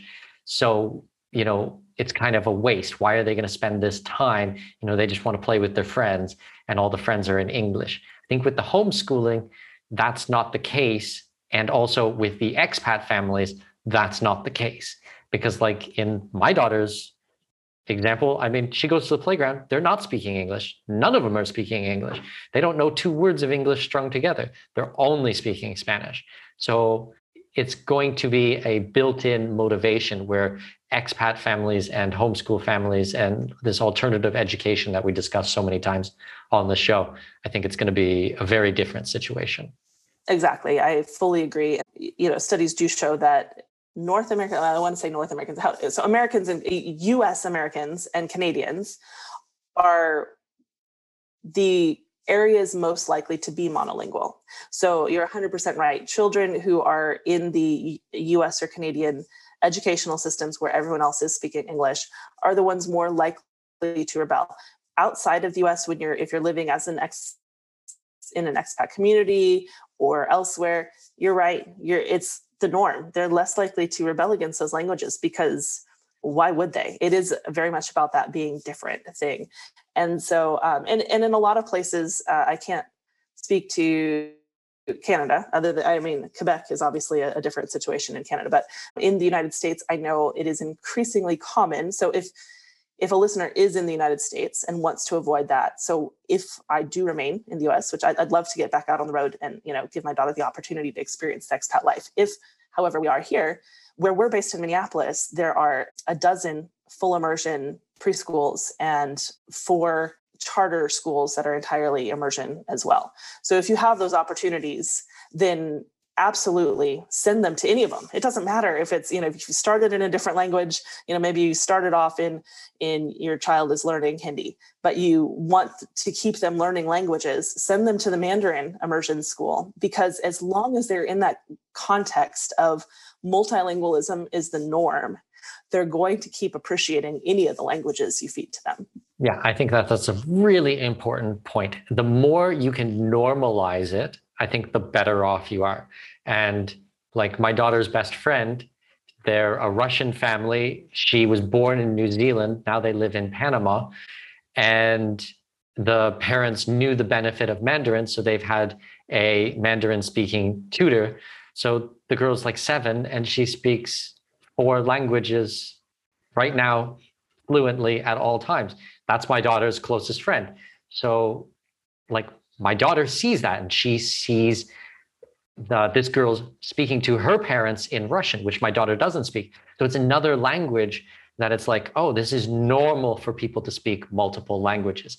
When the child seems to think that they're alienated or it's this bizarre thing that's not normal, I think that's when a lot of the problems start to come into play. That's my instinct on it. Exactly. Yeah. And you touch on something else interesting as well. It's that it's the child's natural curiosity. So in the example that you've you've mentioned, your daughter seeing somebody that she really uh, you know appreciates, admires, speak Russian probably has her interest in Russian a little bit piqued, you know? For sure. So the more, wherever we are in the world, the more that we can diversify our friend set, the people around us that our children are exposed to, the more likely they are to get curious about that. When they hear people that they think are cool speaking that language, they're going to be like, ooh, what's that about? Let's let's talk more about that. So do you have any insights then on when a family should be adding additional languages to the mix? Like I know you started in one way, which is like a lot of languages from basically day one. What about for a family like ours that's trilingual? And like uh, mine was always going to do the plus one, you know, like one a year, one every two years. Do you have any insights on I, I, hate to use the word best, but I mean an effective way of doing this? Or do you have any of the studies or have you read anything or what's your insights on this? Sure. So in in my case, the reason that I chose to approach it that way was they do generally say that the things, the sounds and the structures that a child hears before two are most easy for them to replicate later in life. So for example, when we think about if you've so I working with tutoring Japanese students in English, anyone who's tutored Japanese students in English will will know that Japanese students have an incredibly t- difficult time differentiating between the R sounds and the L sounds in English. It's almost impossible. Things like that occur because languages are, happen at different pitches. And so when we're under the age of two, our ears and our, our brains are more open to absorbing all of them. But as we age, our brains narrow in on, okay, these, this is the set that I need and the other stuff is not necessary. So at, after a certain age, you do become increasingly it's increasingly difficult, not necessarily impossible, but it's increasingly difficult to hear the sounds to be able to replicate them. So I wanted to expose her to as many things as possible bef- at a young age so that her brain was like, okay, these are out there. These are things to listen for. Now, and again, that's why, for example, with Arabic and, and Hindi where I my language skills aren't as strong. Was that effective? I don't know because my accent might not have been replicating all of the pitches that I can't hear mm-hmm, because I mm-hmm, started mm-hmm. as an adult. So, but I know it didn't hurt her. so I, you know, I tried to expose her early. And then after that initial exposure, once she started actually acquiring language, when she was in the phase where she was actively trying to associate meaning with words, then I narrowed in and spent more time focusing on specific languages. Now, as far as adding languages, and really this is the same, I would say, probably for kids or an adult, the, the first thing is interest. Don't add a new language if, unless you're ready and excited to learn the new language. So that's that's the first ground level. The second rule of thumb is don't add until you know that you can step away from the last language and focus on the new language and not completely lose the previous language. So you have to be strong enough in that language that you don't need to practice it every day for a while. That's going to go more quickly. There's going to be you can have a shorter, you know, so your your plan of adding one a year is a very reasonable plan. I've seen a lot of families do that approach. And it, children are amazing sponges. They absolutely your daughter in the future your son will be able to do that and probably won't lose much. What they do lose will come back quickly. With adults, it again, everyone's different, but I would say one a year among the polyglot community is is probably I would say that's a, probably a, a, reasonable rate for adults as well. But again, it just depends. Each individual knows themselves. The last time you worked on your most uh, your freshest language do you feel strong enough that you could take a month off, let's say, and come back to it and still have the same knowledge retained? If so, yeah, you're ready. Go ahead and add another one. Okay, that makes sense. That just reminded me. So one time when my daughter went back to China, it was without us. We were, I can't remember what we were doing. I think we were I think we were actually moving from the UAE to Panama and we needed to pack all the house. We had to do all this immigration. We had to close all this stuff down. So we took my daughter to China and left her with my wife's parents, her my my daughter's grandparents. I think she was there for about three months. So it was three months of Mandarin, 24 hours a day, zero English, except for when daddy calls on the video call or something like that. And when we went back to China to pick her up three months later, my wife had to translate for my daughter, for me, because my daughter would speak only in Mandarin to me. And my wife had to then translate because she had, like, quote unquote, forgot how to speak English. It lasted about two weeks, probably. And then everything came back and everything was as it was. But that first one to two weeks, it was like she had forgot English. It was like it disappeared. And then she couldn't even communicate. She would only speak to me in Mandarin because she didn't understand. She was at that age. But the English came back so fast that it's like she didn't really forget it. I mean, it was certainly in her brain. Like you could say she went from, otherwise, you would be able to say, like, she went from not speaking English to fluent in English in two weeks. It's like, right. that's not really how it works. yeah. Really how it works. Yeah. Yeah. Anytime you're coming out of a, um, so like in your normal life as you said she's shifting between languages regularly. So her brain is used to what we call code switching. She knows that in this context i use this language and this however in that situation you described in which she had returned to china and was only it was a monolingual rich monolingual situation. She was only using the one. So she had kind of gotten out of the habit of code switching. And and that's the case for for anyone. You know when i uh, certainly when I was a teenager and I went to the the German immersion camp for a month that I mentioned, my English was obviously, especially at that point, just light years stronger than my German. But because I had been in that situation, which even more than go, you know, had I traveled in Germany, in that context, we were forbidden from using English. So it took like the week after I came home, it took me like I had to physically or, you know, specifically remind myself to speak in English because when you're in a concentrated immersion monolingual situation your brain is no longer used to code switching back and forth and it just it takes a it takes a minute to switch back. That is really interesting. It's just i, I find all of this thing everything to do with languages in my life now is just so super fascinating and especially for the the child aspect as a parent now because I will be very honest. I want my daughter to grow up and speak six, eight languages. I think that is the coolest thing on planet Earth and just so super rad. And I mean, I want to do that too. I mean, I'm working on it one at a time. It's going to take me a long time, but I'm I'm working on learning more languages as an adult. I feel like this is an absolute gift, a gift that I can give my child is speaking multiple languages. Like it's like I, I don't know how else to put it because that's that is what I'm doing. I mean, spending extra time and effort and energy and money to to do all of these types of things. I just think it's and, and I I believe that she will appreciate it in the future. I think so.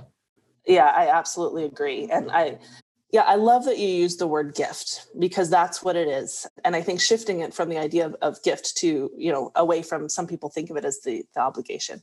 Because, like I said, I've never met an adult who did not appreciate their multilingual exposure as a child. The, the more that you can do, and I'm, I'm with you, I, you know, I, like I've said, if, if my daughter at any point that she says, stop, we're done, we're done but absolutely do i want her to be you know the multilingual polyglot yes because that's the, that's the world we're shifting into. It's what it's going to look like today so. Mm-hmm. absolutely.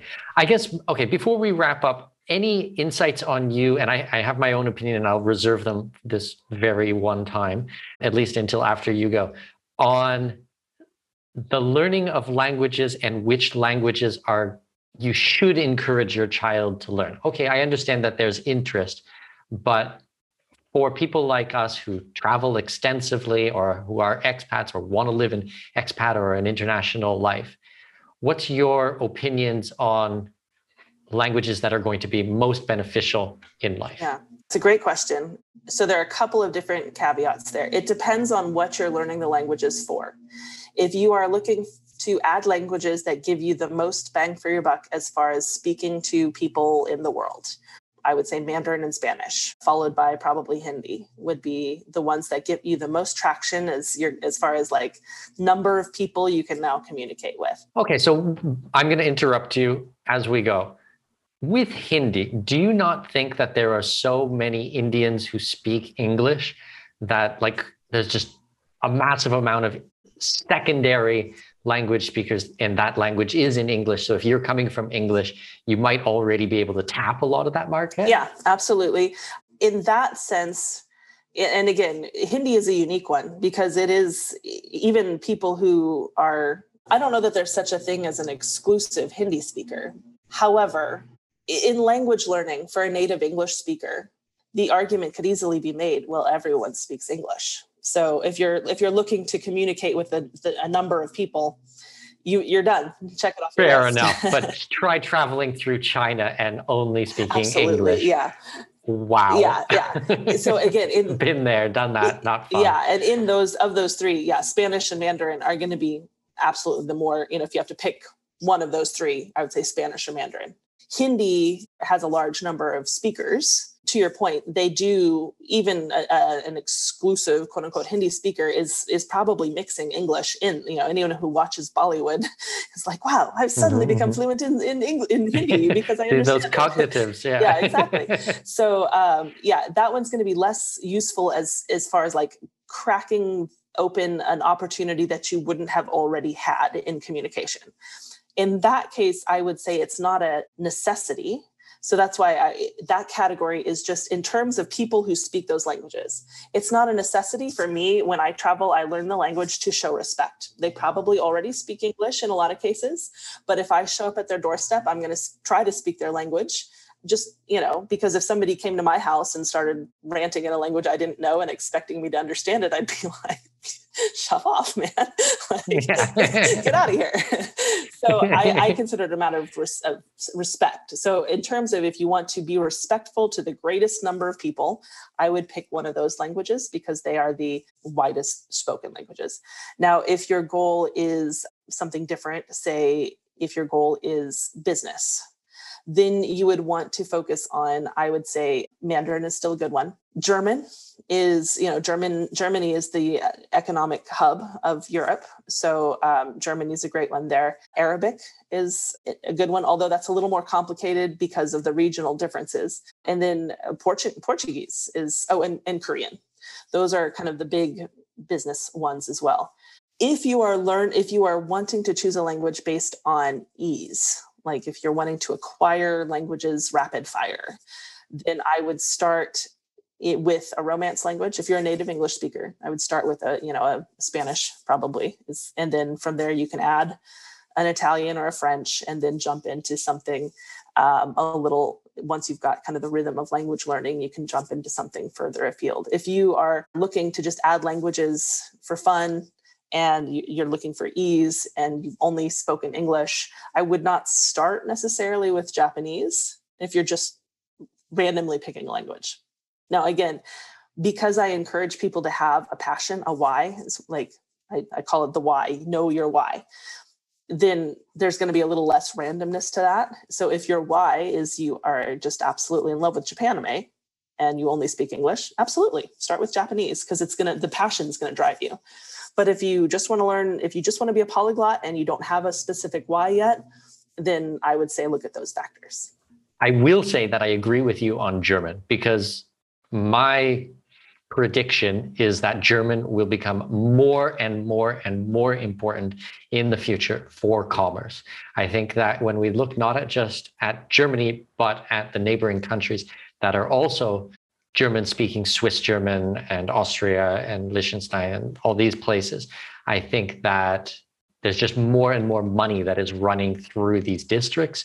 And that if you are speaking German, especially to a high level, I think that that is going to have huge advantages to you as an adult throughout your career. I 100% agree with that.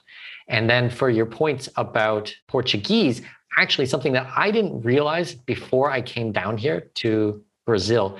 There's as many Portuguese speakers in South America as there are Spanish speakers. So one country makes up the other, however many countries in South America combined in amount of language speakers. And anybody who tells you that you can just get by with Spanish in Brazil is an absolute liar. and my listeners have heard me say this for the last two months now in every one of my episodes because I literally, this is what I thought. I've been to now, this is my fifth time in Brazil. However, this is my first time coming in as a fluent Spanish speaker. And I just thought that, oh, yeah, I mean, I'm going to understand people and it will be fine and I'll be able to speak Spanish with them. And because there's so much Spanish influence, there is not Spanish influence here. The Brazilians are Brazilians. They influence. They are not influence. It's so different than what I expected. Absolutely. Yeah. Well, and if you think of the fact that Brazil is one of the BRICS countries, the rising economies, yeah, it's a powerhouse in itself. Yeah, exactly. This it's just not what I expected. And I guess I should have known better. Like I said, this is my fifth time here. But I listened to others who just told me, ah, Spanish, you'll be fine. Everything will be fine. Portuguese and Spanish, same, same. Not the same. Absolutely. Not yeah. the same. I will also make one other point on Arabic. We lived in the Middle East for eight years. We could have stayed in the Middle East. We had the option. I actually purposefully left. And one of the reasons was that for my daughter, I thought it would be more advantageous for her to learn Spanish than Arabic because I know what the cultures are like. And for a woman to get ahead in an Arabic culture is still a lot more difficult than it is for a woman in a Latin American country to get ahead. They're not the same. And you guys can listen to this and call me a giant bigot or a racist, but I'm seriously just trying to be realistic practical here. I mean, realistic. Like it's just the way it is. And I'm not saying anything bad about Middle Eastern countries or Arabic society.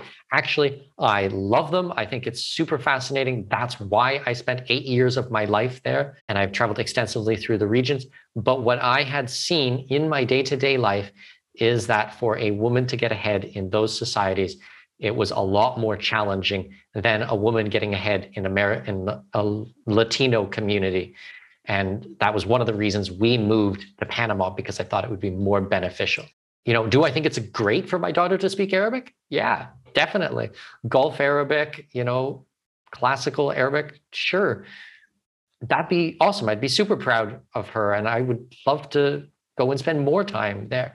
But if you're comparing it against other languages, no, Spanish, bang for buck, as you said, is just an excellent way to go. Take her further, yeah. And you know, contributing to that, I lived in Oman for about you know just under two years. Loved it. I love the country of Oman. I have such an emotional attachment to it. It was an amazing experience, and I, I did purposely go for the, the for the point of trying to to bust to bust some of the myths.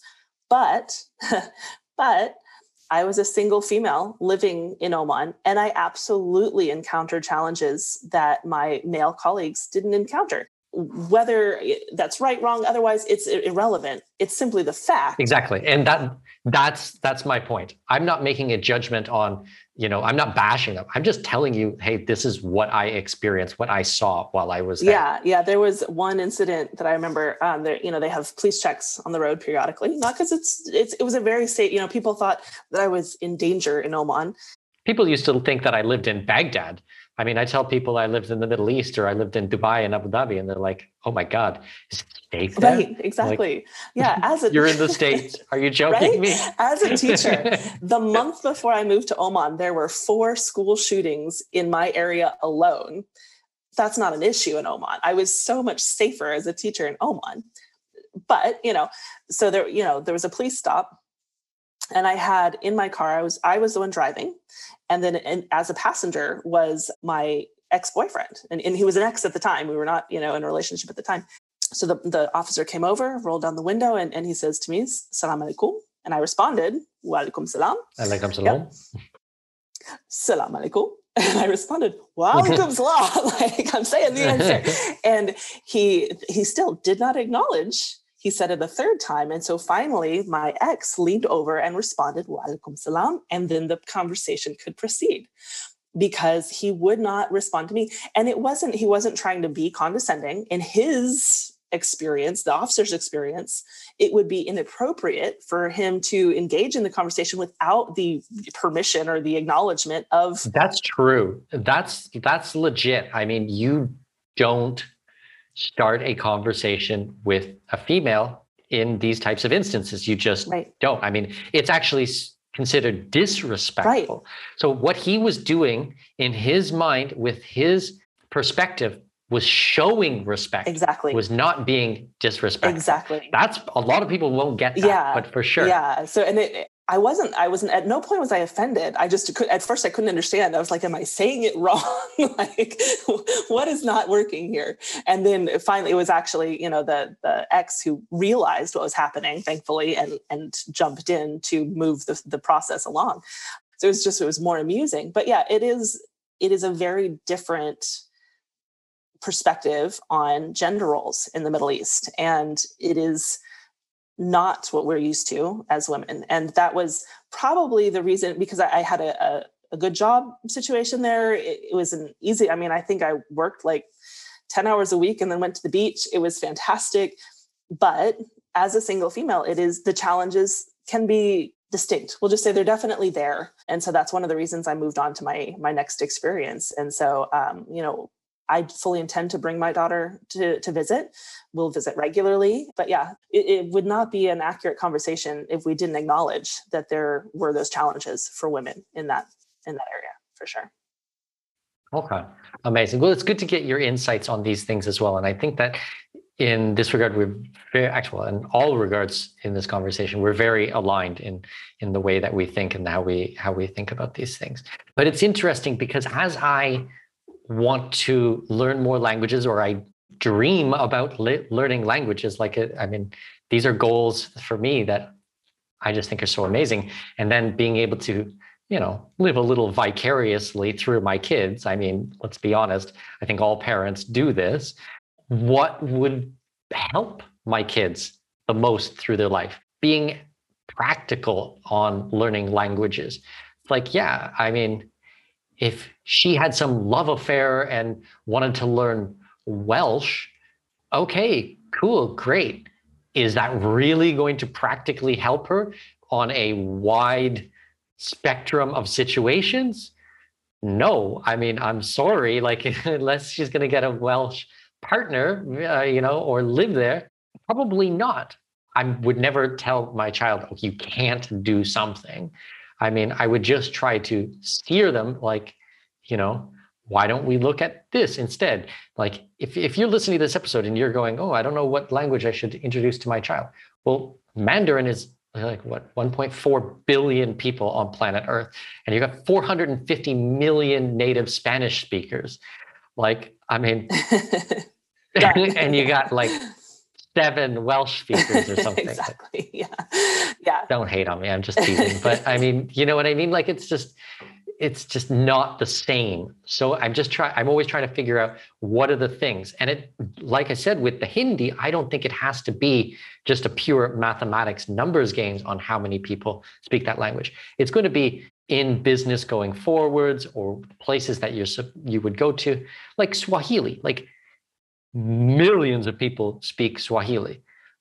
However, a lot of those people also speak English. Like I got lots of friends from Kenya. When I lived in the UAE, some of my best friends were Kenyan.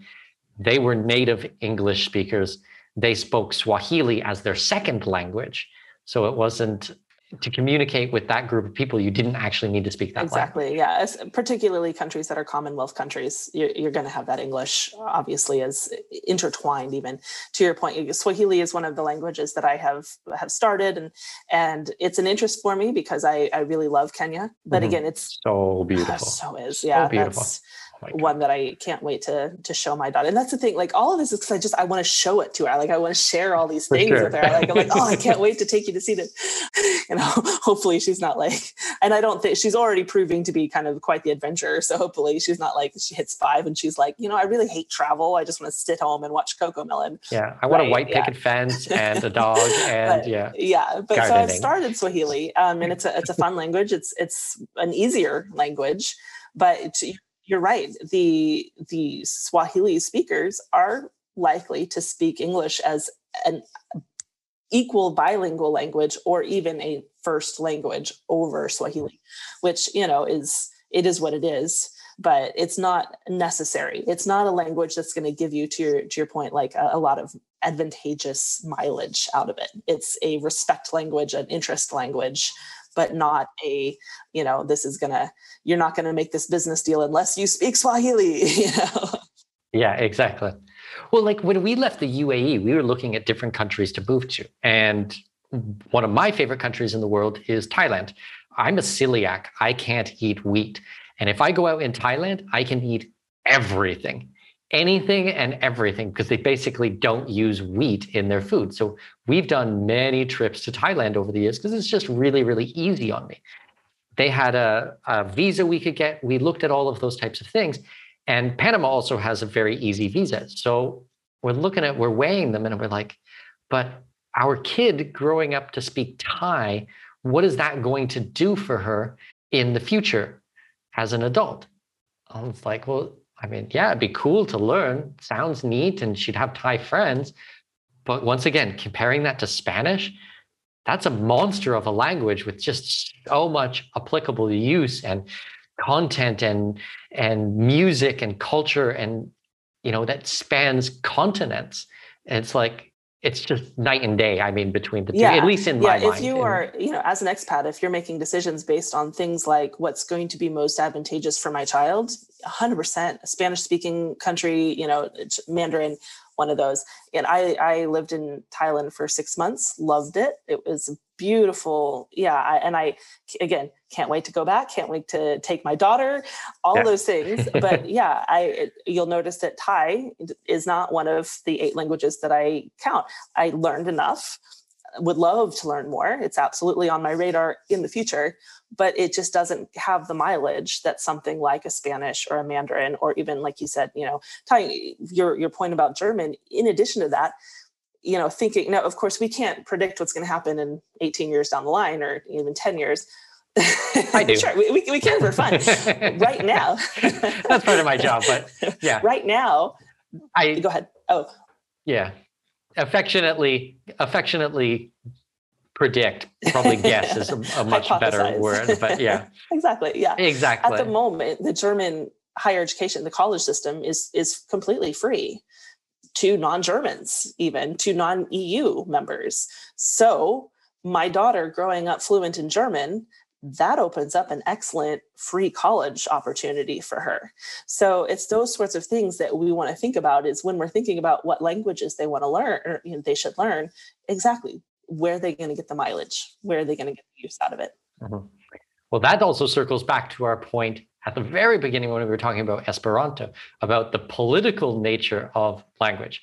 That's the first time I've ever heard that. But my guess is that Germany does that because they want to strengthen their position in the European Union and have more and more things done in taking place in the German language. And that's why they offer these types of things for free. So that is a political movement. I'm not saying it's good, exactly. bad, right, wrong. I'm just acknowledging yeah, it for yeah. what it is. And I think that's key because so much so much today is polarized in in conversations but we can acknowledge that something is politicized without having to make a judgment call or a polarized you know decision about it everything everything is politicized when you really look at it and you know it's, exactly. it's just it makes good sense to think about who's driving this decision and and where it's going to take you exactly well, listen, I'm libertarian. I get to offend both I sides. I get to offend everybody. That, that is where I live. Amazing. Sarah, I love today's conversation. super, super interesting. Thank you so much for your time and sharing your wealth of knowledge and your stories about language. So super amazing. I, I, just love it.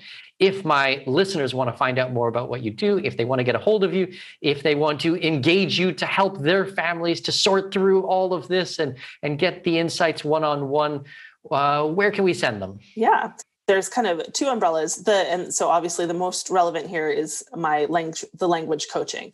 And that is found on my website is polyglot and tot that's polyglot is p-o-l-y-g-l-o-t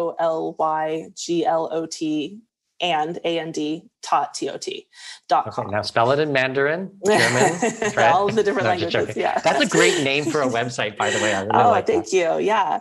So and then that's also my insta handle for that content. So you know anyone looking for tips on you know like my stories generally talk about okay right now it's arabic focus month. What am i doing to learn arabic? What is what am i doing to expose my daughter? That sort of thing. So and then my bigger presence where i'm more active is on chooseyourlifeadventure.com all one word. And similarly, Insta is Choose Your Life Adventure on Instagram. And that's that encompasses some of the language. You know, I do post some of the language content, and then that's also my travel and, and goal achievement brand over there. So yeah, so I'm I'm active on both but uh, for language specific content and to find out more about like language coaching or language events i do some free webinars sometimes and, and that sort of thing that's on polyglot and tot Polyglot and Tot. And I will make sure I have the links for these at expatmoneyshow.com under Sarah's episode. Sarah, thank you so much for this amazing conversation. And I know I kept you much longer than I promised you, but it's just it's been so fun. I, every, every time languages, I just my my people know I just geek out on this stuff. I've had a great time too, so it's been a pleasure. Okay, I'll talk to you soon. Thank you so much. Yeah, thank you. Hey everyone, I just want to tell you about a great opportunity. You see, we've had a massive interest lately in learning a second language, and I do a lot of my language training with my very good friend Olly Richard. We've been friends for three or four years now, and he's been on my program, and I've been on his program, and he spoke at my conferences, and I've spoke at his conferences, and he really is a genius. His techniques for teaching languages are just out of this world. He actually makes it fun and enjoyable. He was one of the main drivers for me rekindling my interest in Spanish. And under his tutelage and his advice and using his programs, I went from really crummy Spanish to quite fluent in a really short amount of time. So, if you are looking to learn a second language or maybe even a third language, what I want you to do is go to expatmoneyshow.com forward slash language forward slash language, and it's going to redirect you to some of all these best courses out there in the world. And there's some special promotions going on, some special opportunities for subscribers of my podcast. So I hope you take us up on this offer and go and check it out. That's expatmoneyshow.com forward slash language to get the best resources in the world for learning a second language. This episode may be over, but your journey to greatness continues by visiting our webpage and signing up for our newsletter. For convenient access to new episodes, show notes, and other crucial resources, visit expatmoneyshow.com. We look forward to you joining us on the next episode of the Expat Money Show. Safe travels. I have managed to secure exclusive rights to a block of villas in one of the hottest up and coming regions in my current home country, Panama.